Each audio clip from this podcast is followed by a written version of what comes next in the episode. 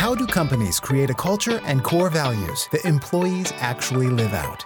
The team at The Receptionist, a bootstrapped Denver based software company, sets out to answer that very question. Welcome to the Fabric Podcast. You're listening to part three of five of our Employee Supremacy series with Michael Ashford and Andy Alsop. Well, Andy, we're back for episode three of this series that we're doing on employee supremacy versus shareholder supremacy. I don't know about you, but I'm not getting tired talking about this. I know, I know. I'm actually, I was going to tell everybody, I am getting really kind of energized Yeah. by this. So, this is uh, this and this will be a fun one because we get into a lot of the i think concrete differences between employee supremacy and shareholder supremacy the first two episodes we the first episode of this series we introduced our just cause and a little bit of employee supremacy last episode we talked about uh you know just the the takeaways and moving from shareholder supremacy to employee supremacy and, and giving you a really good look at employee supremacy. This one, we're going to actually bring you some examples. Yep. And how it affects a company and how a company can still grow right. using the employee supremacy model. So let's start with at the expense of feeling like we're bagging on people, and that's not the intent with this. Let's start with some examples of what shareholder supremacy looks like kind of in the wild that you have seen that have kind of, I'll use the phrase, caused your stomach to, to turn a little bit. Back in episode two, you referenced better.com, but for those folks who haven't listened to that, bring us back up to speed on, on better.com and maybe let's start there. yeah, okay, that sounds good. And I mean, just a little bit of foundation too, because there is a difference between employees and shareholder supremacy. And shareholder supremacy is just essentially where the, the, the leaders of the company are focusing so incredibly, it's all of their focus is the growth of the shareholder value and the, the kind of nasty things that come out of that. Um, and I have a couple of examples of it, but we talked about better.com. And better.com was preparing themselves to go for an IPO.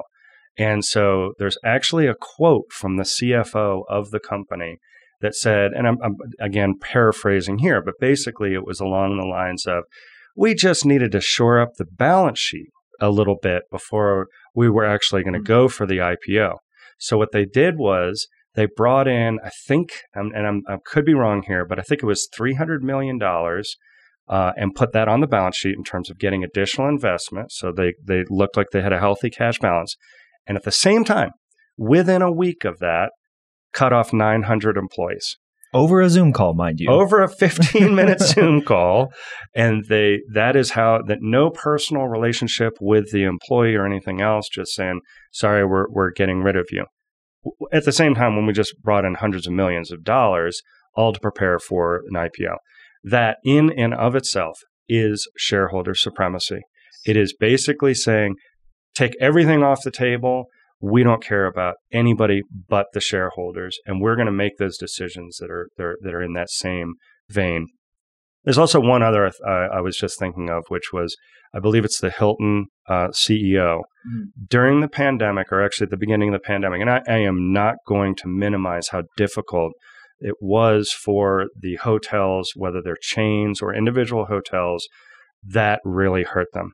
But what ended up happening was that the Hilton, uh, ho- uh, the Hilton Hotels CEO, if I have that right, basically cut off, I think it was 30% of the f- workforce and reduced the salaries of the salaried employees about 60% and got a $30 million bonus for doing so. And that one was one that I just was like, wow, you know, that is shareholder supremacy at, at, at its worst. That is the board saying you need to do whatever we have to do to decrease, you know, the cost and the expenses so we don't lose as much shareholder value. And if you do a good job at it, we're going to give you 30 million bucks. Imagine saying, I've just destroyed the lives of half of my employees during one of the, the, the worst crises that we will ever see in our lifetime. So, those are a couple examples. Those are the things that you see on, uh, uh, certainly on social media, where people are just up in arms. Like, how does this make any sense? And if you're operating in a finite game, to use the language that we've we've talked about in this series so far from Simon Sinek's book, The Infinite Game, it is all about just meet that next that next marker, that next 90 day, get us to this point, make the balance sheet look as good, and in that world, your employees become numbers on a balance sheet, to use a cliche. And it just, man, people, to people who, who are on the outside looking in in a lot of these instances, it feels so gross. Mm-hmm. It does. It? Yeah, it does. And it, it, it, it's sad because then, you know, we you always say this, you're spending 60, 70% of your life at work, right? right? You are spending 60, 70% of your life at a job or in a company that when maybe they'll go in front of the press or whatever and talk about how incredibly hard the employees work or whatever, but in the back room, in the in the in the boardroom, that's not what they're saying. They're basically saying they're talking out of the and it sounds terrible but for some companies this is the way it is. They're talking out of the other side of their their mouths. And they're saying no these are the one they're dragging down our our shareholder value. They're costing us money. And that's the that you just think about what that does to millions and millions and hundreds of millions of lives when you take that perspective it's toxic it, it leads to decision making that sometimes you look back on and say, what? Is that really the decision you're going to make in this situation? So it really has so many negative impacts. And that's what that's what really drives me and this whole idea of employee supremacy because there's got to be a better way. And I don't know, I don't I won't even say there's got to be a better way. There is a better way. Yeah. To use an example that I've I've seen recently, uh, I, I, was on LinkedIn. One of my connections had just gotten a job at Meta, um, which is used to be Facebook. Now it's the kind of global organization. Uh, had had gotten a job there. Had even received the employee care package with their computer and all their swag that people always post on LinkedIn about. And they posted that the day that they were supposed to start, they got an email saying, "We're sorry, your position has been basically canceled or terminated." because we weren't meeting expectations. Yeah. And that's and mind you, Facebook is one of the most valuable companies in the world, or Meta, or whatever you want to call it. Uh, they are one of the most valuable companies in the world. Their stock is higher than ever. Yep. Um, they've they've gone through some dips here recently because of some of the political stuff that they've gotten themselves into trouble with, but you mean to tell me that you you hired an entire and it this person wasn't just the only one that got this email. Several people did.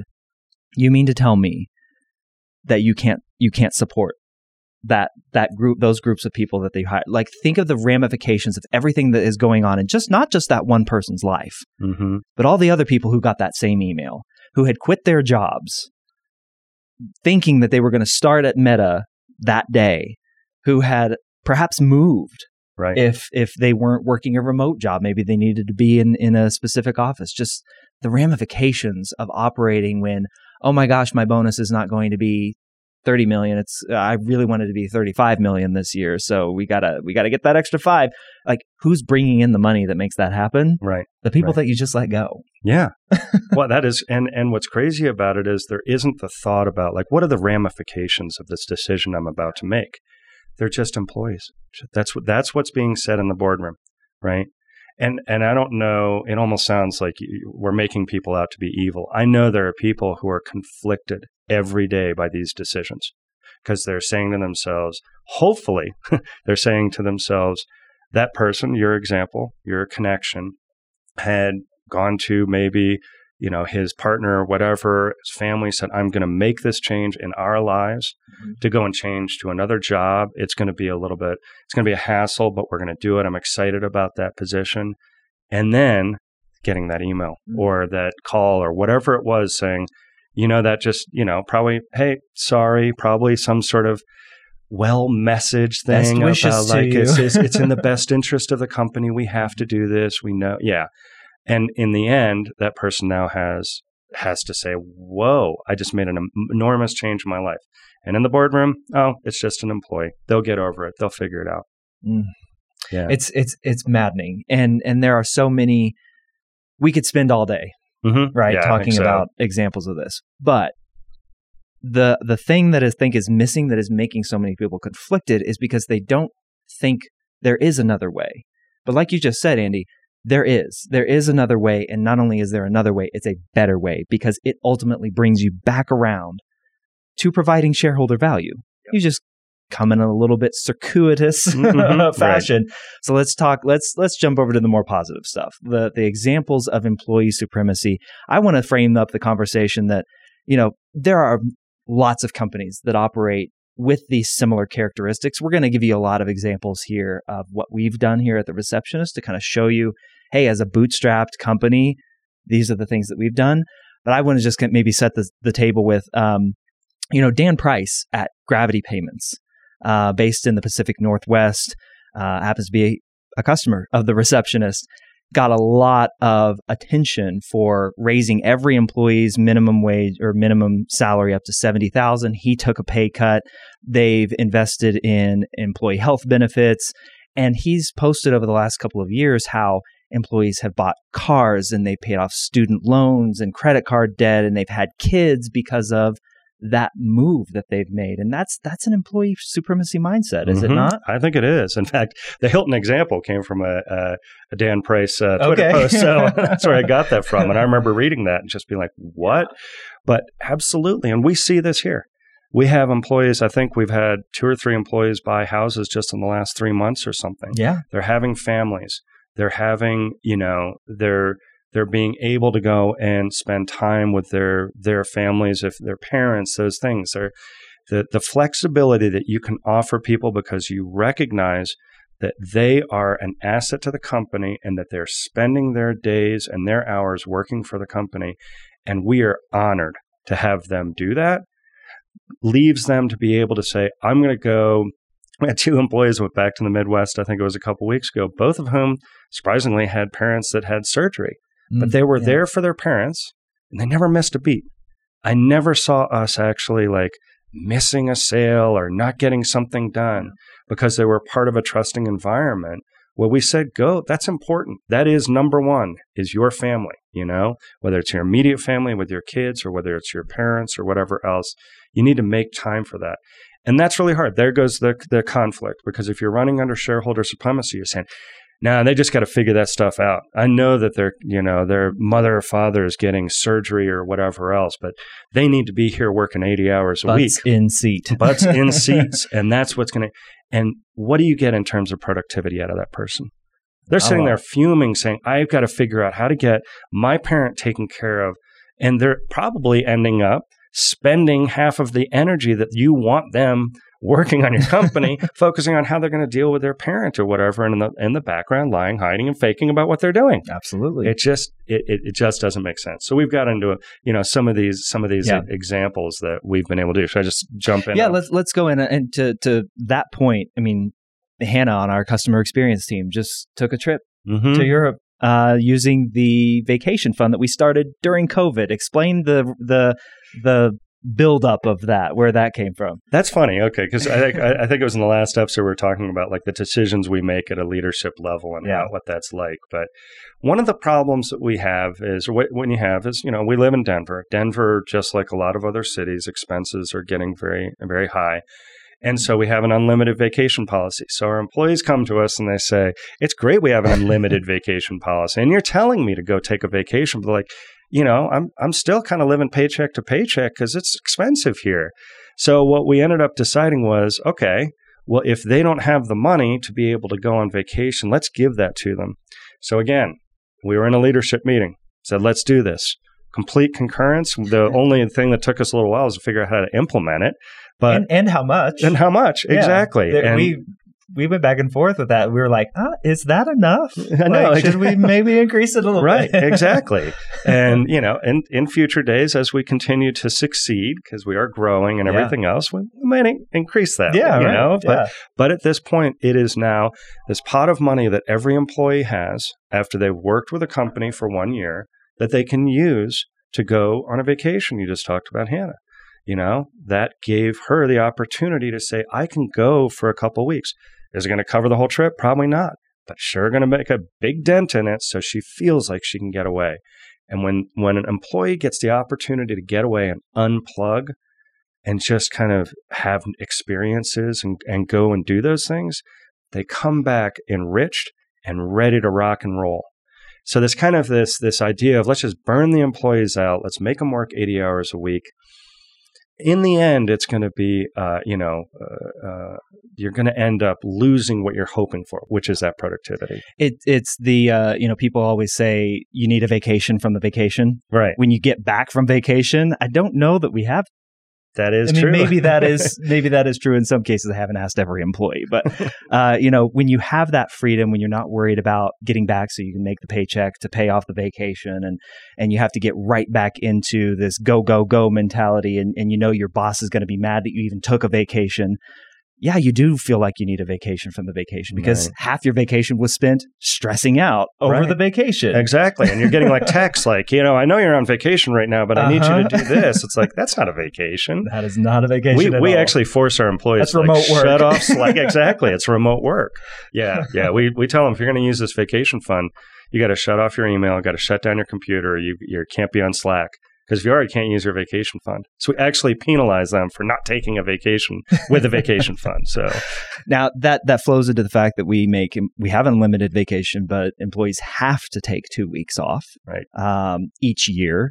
So there's the vacation fund, and that was born out of COVID, hmm which is perhaps to some people listening unfathomable to think about that we used that money to help pay for people to travel home during COVID uh, at a time when, gosh, everything was kind of up in the air. No one knew what was happening, but. I want to get to the ramifications of this. So let's roll through a few others that we've implemented and then let's talk about okay, we still got to grow. Mm-hmm. So what does this mean? Right, great. You guys are like kumbaya singing in the Right, meadow, like I right. referenced on an earlier episode. What does it mean? So run through a few others, Andy, and then let's Sure. let's uh, talk about what this means. So one of the other things we did during COVID, we told you know we, we we've had a summer policy where we had summer uh, days. You know where during during the summer, a lot of people wanted to kind of get out and enjoy the outdoors, go camping, that kind of thing. So we said that every other Friday you could take off, and we did that. And then during COVID, we were like.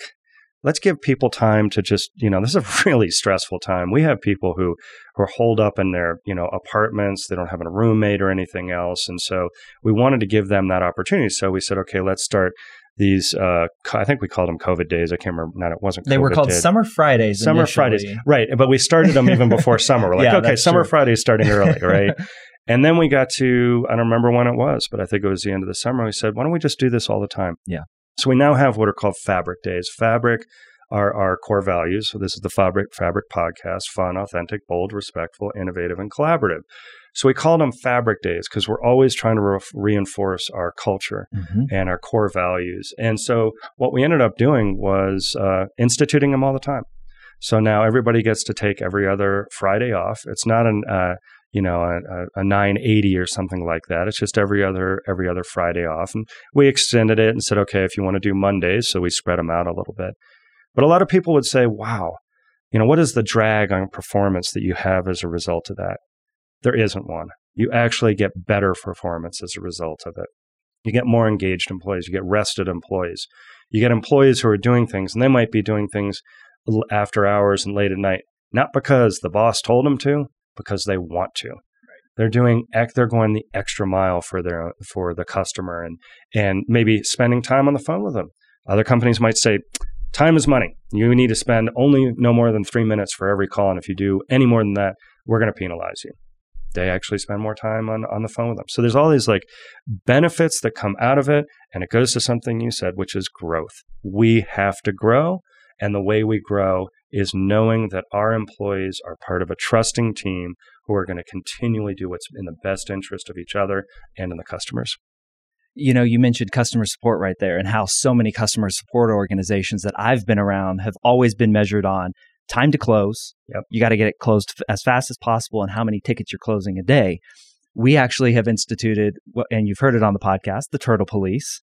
We actually want you to slow down, like take your time. That's that's a mental health benefit, I think, for our customer service team, and also also allowing them to process what they're hearing, what they're working through, so they can get a better answer back to the customer and make them happier. Right.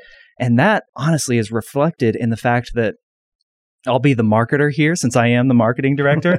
it's reflected in the fact that if you go to any review site, G2, Capterra, Software Advice, we are consistently one of the highest rated, if not the highest rated by our customers, visitor management systems out there. Yep. Now, why would a customer go to one of those sites and write a positive review?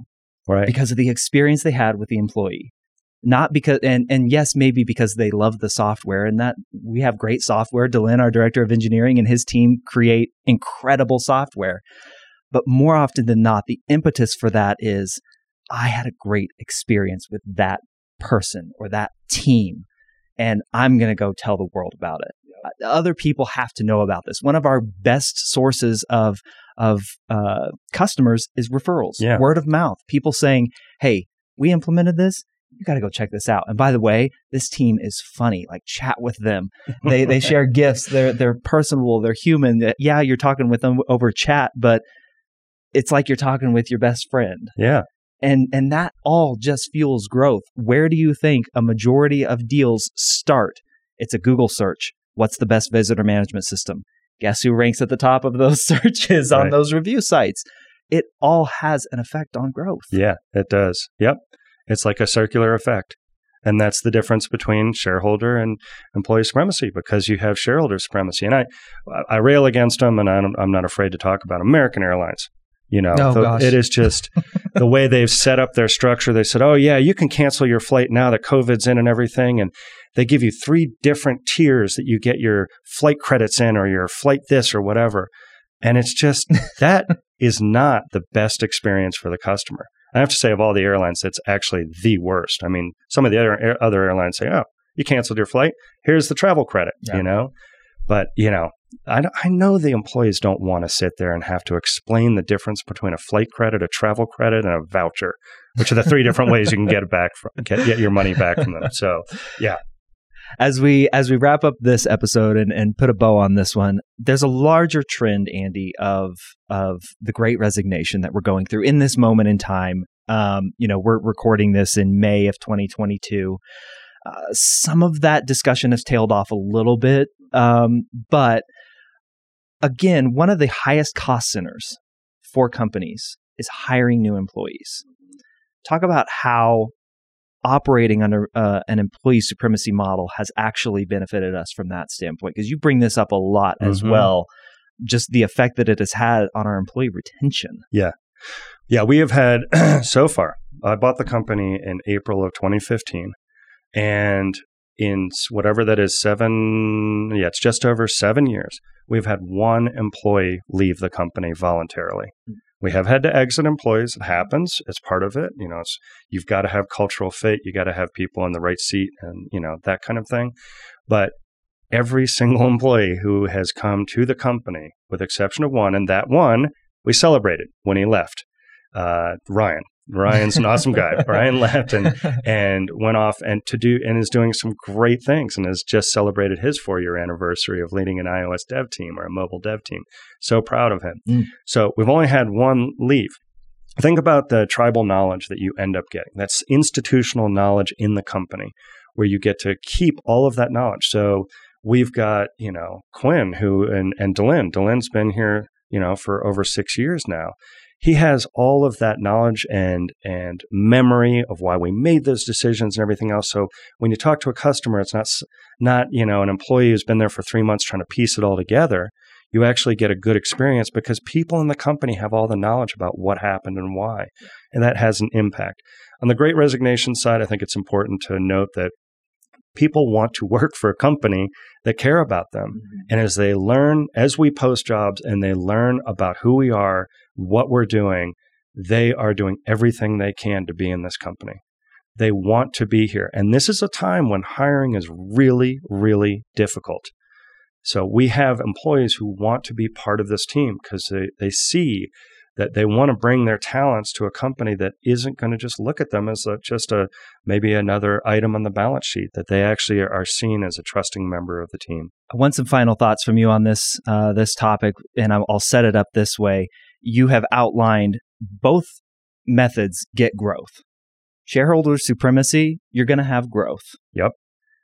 Employee supremacy, we think, is a better way to achieve that growth, but one feels much better than the other. Mm-hmm. One, uh, as you've said, you sleep at night. Yep. Your employees sleep at night. Right.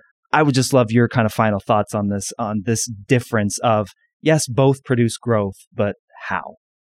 Well, what's interesting is that I have been an entrepreneur for, you know, a couple of decades plus, and I've had to run companies under shareholder supremacy. So I know the difference. I've been I've been doing it and I've never been happy with the way it was when I was running it under shareholder supremacy. But under employee supremacy, I've felt as though it is such um, such kind of a mind shift in terms of being able to to do the right thing, right? And that that's important is being able to do the right thing.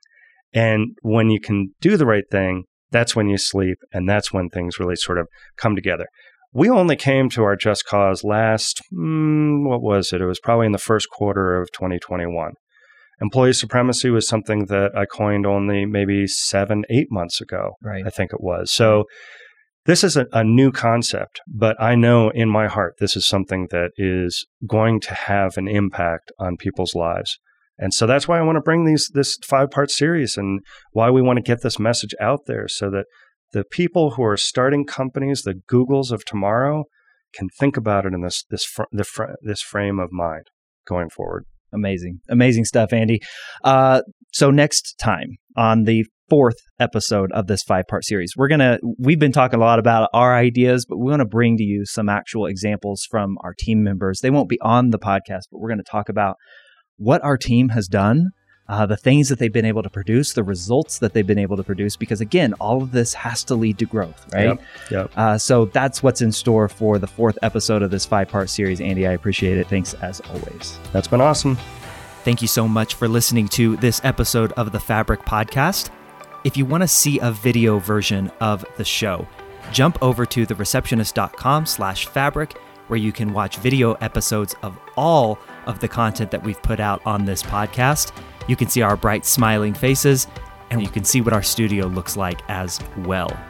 If you would like to give the Receptionist for iPad Visitor Management System a try in your office, jump over to thereceptionist.com slash free trial and sign up for a free trial. No credit card required and give us a try, see what you think. Until next time, take care.